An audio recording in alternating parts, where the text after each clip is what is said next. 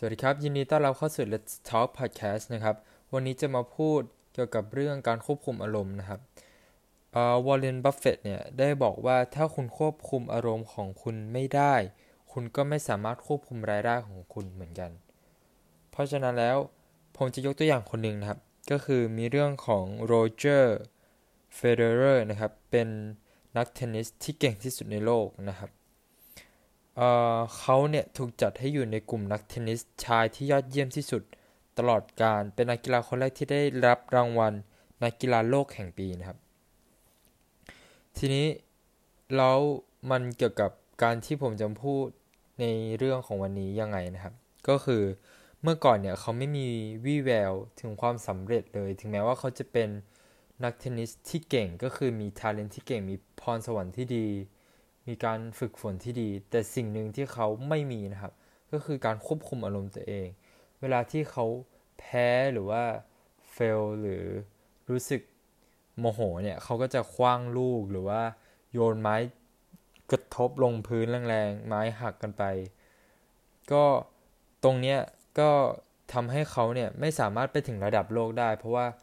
คือพอเขาไม่พอใจอะไรเนี่ยเขาก็ ใส่อารมณ์ด่ากรรมการเลย ไม่พอใจกรรมการก็ด่ากรรมการ ทีนี้ก็เลยตรงเนี้ยเป็นจุดที่ว่า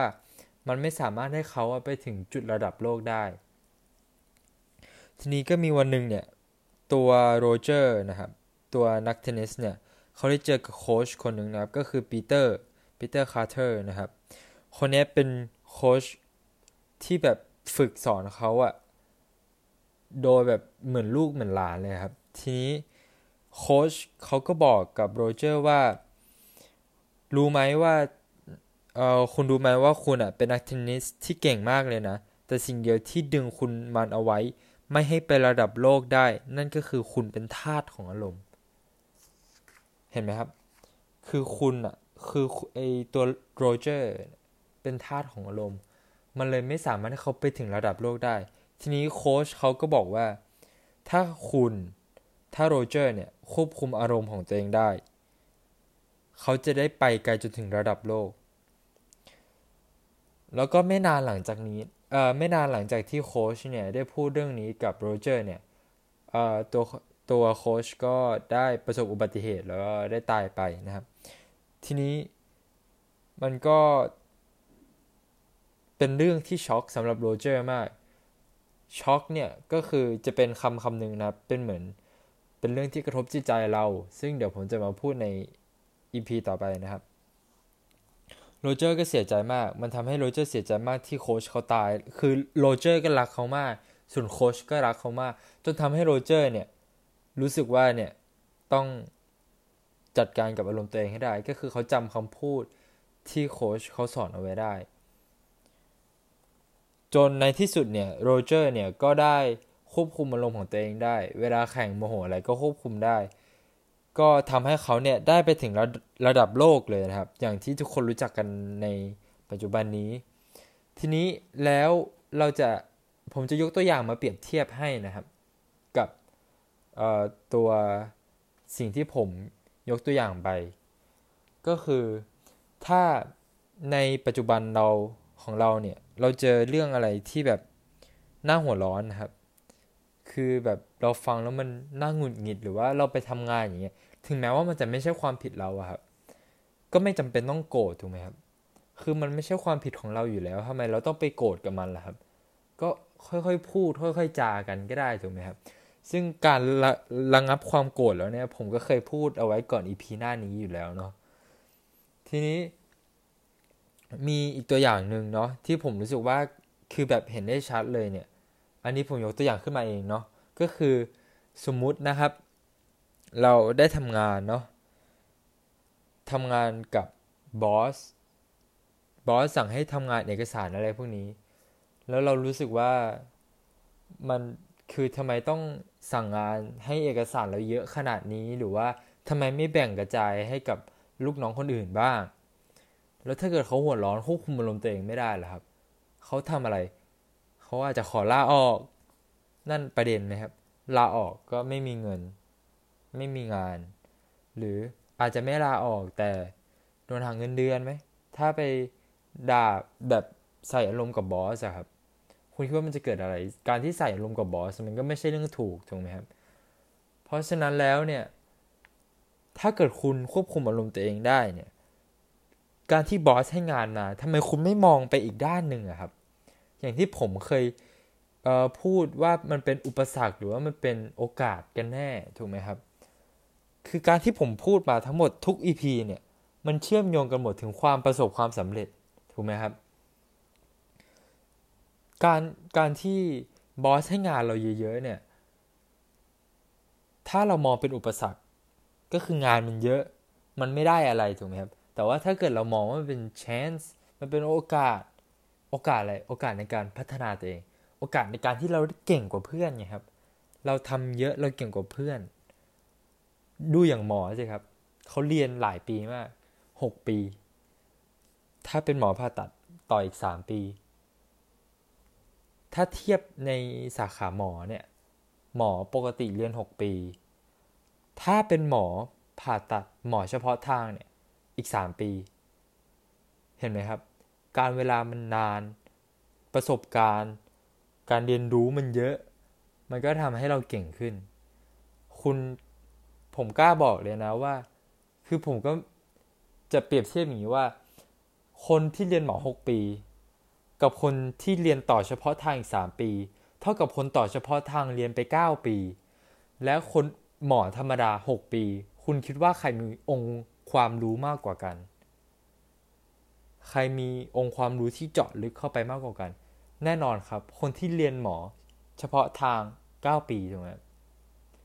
เพราะฉะนั้นแล้วเนี่ย ถ้าเรามองว่าสิ่งที่บอสให้มาเนี่ยมันเป็นอุปสรรค มันก็คืออุปสรรค คุณก็ไม่สามารถ success ได้ ผมเชื่อนะครับว่าทุกคนที่มาฟังพอดแคสต์เนี่ย ก็อยากจะได้มีความประสบความสำเร็จ มีเงิน มี คุณภาพชีวิตมีสุขภาพที่ดี มีเงินที่ดีมีครอบครัวที่ดี แต่ถ้าคุณไม่ยอมเปลี่ยนแปลงแค่เรื่องเรื่องแค่พวกนี้ครับ เรื่องแค่การจัดการกับอารมณ์ของตัวเองครับ มันก็มันคือมันคือเรื่องเล็กๆนะครับ มันจะไปคุณจะไปสู่เรื่องใหญ่ไม่ได้ครับ คือยกตัวอย่างเช่น ถ้าคุณมีของเนี่ย ประมาณ 20 กิโลนะครับ มีเด็กอายุ7เจ็ดขวบ แล้วก็มีผู้ใหญ่อายุยี่สิบแล้วคุณเนี่ยก็ถือทั้งหมดของทั้งหมดเนี่ยก็คือเต็มแขนแล้วแล้วก็ยังมีอีก 20 กิโลกรัมที่ยังไม่ได้ถือ คุณจะฝากใครช่วยถือครับ สมมุติสิ่งนั้นมันเป็นสิ่งล้ำค่าสมมุติ แจกกัน 20 กิโลกรัม คุณจะให้เด็กถือไหมครับ แจกกันราคาหลักแสนนะครับ หลักล้าน คุณจะให้เด็กถือหรือคุณจะให้ผู้ใหญ่อายุยี่สิบวัยรุ่นอายุยี่สิบถือ คุณจะให้ใครถือครับ แน่นอนก็ต้องเป็นผู้ใหญ่ใช่ไหมครับ เพราะฉะนั้นตรงเนี้ยมันหมายความว่า เงินเงินที่มันจะไปอยู่ด้วยเนี่ย มันก็ต้องดูคนเหมือนกันนะครับ มันจะไปเลือกให้คนที่มันไม่สามารถไม่มีความ uh, responsible to to like to รับผิดชอบเออไม่ไม่มีความรับผิดชอบในการดูแลรักษามันนะครับ มันเป็นไปไม่ได้ที่เงินมันจะไปอยู่กับคนแบบนั้นนะครับ เพราะฉะนั้นแล้วเนี่ยแค่เรื่องการที่พูดถึงการจัดการกับอารมณ์ตัวเองเนี่ยเนี่ยผมพูดมาถึงแบบไล่มาได้แบบไม่รู้จบนะครับ คือไล่มาได้เยอะมากกับการที่คุณจะประสบความสำเร็จ คือ พอดแคสต์นี้เป้าหมายของผมก็คือ คุณต้องจัดการกับอารมณ์ตัวเองของคุณให้ได้ ไม่ว่ามันจะความผิดของคุณหรือไม่นะครับออขออ้างอิงถึงพ่อผมนิดนึงนะครับ วันนี้ก็ผมก็ได้อยู่ในรถนั่งฟัง พ่อก็อารมณ์เสียนะครับ แม่ก็บอกว่าพ่ออารมณ์เสียบ่นตลอดทาง คือตัวผมเนี่ย ก็ฟังแล้วเขาบอกว่าเหมือนจะมีปัญหาคือพ่อเป็นวิศวะเนาะก็คือพ่อเนี่ยจะเป็นคนอารมณ์หงุดหงิดอยู่แล้วคืออารมณ์เสียงง่าย หัวร้อนง่าย แล้วทีนี้เอ่อก็มีเหมือนมีปัญหากับข้างบ้านหรืออะไรสักอย่างเนี่ยแล้วก็ต้องการไปคุย พ่อก็เข้าไปคุยกับข้างบ้านเนาะว่ามีปัญหาอะไรยังไง แล้วคือส่วนตัวพ่อเนี่ยก็คือหงุดหงิดง่าย ราะฉะนั้นเวลาพูดน้ำเสียงอะไรเงี้ยก็คือไม่มีใครอยากฟังอยู่แล้วครับ ทีนี้ตัวเจ้าของบ้านหรือว่าคนที่มีปัญหากับพ่อผมเนี่ย ก็บอกว่าไปเรียกคนอื่นมาคุย คือเขาอะคงคิดว่าเนี่ยคุณก็คือเป็นหัวหน้าสายงานหรือซัมวันเนี่ยก็คือไม่ใช่ไม่ใช่หัวหน้าบริษัท แต่จริงๆพ่อผมเป็นหัวหน้าบริษัทที่จะไปคุยนะครับ แต่คืออารมณ์เนี่ยอารมณ์การที่พ่อผมไปคุยเนี่ย คือมันเป็นอารมณ์ที่ไม่ดี มันก็เลยทำให้คนข้างๆ หรือคู่กรณี คนที่มีปัญหาด้วยก็ไม่อยากจะคุยถูกไหมครับ ก็นี่นะครับก็คือแบบก็คือต้องจัดการกับอารมณ์ตัวเองของคุณให้ได้นะครับ ก่อนที่คุณจะไประดับโลก หรือ your your target โอเค ก็อีพีนี้ก็ฝากแค่นี้แล้วกันนะครับ ขอบคุณที่รับฟังจนมาถึงตรงนี้นะครับ ก็ฝากรอติดตามตอนต่อไปก็จะมาพูดเกี่ยวกับเเหตุการณ์ช็อกนะครับ สวัสดีครับ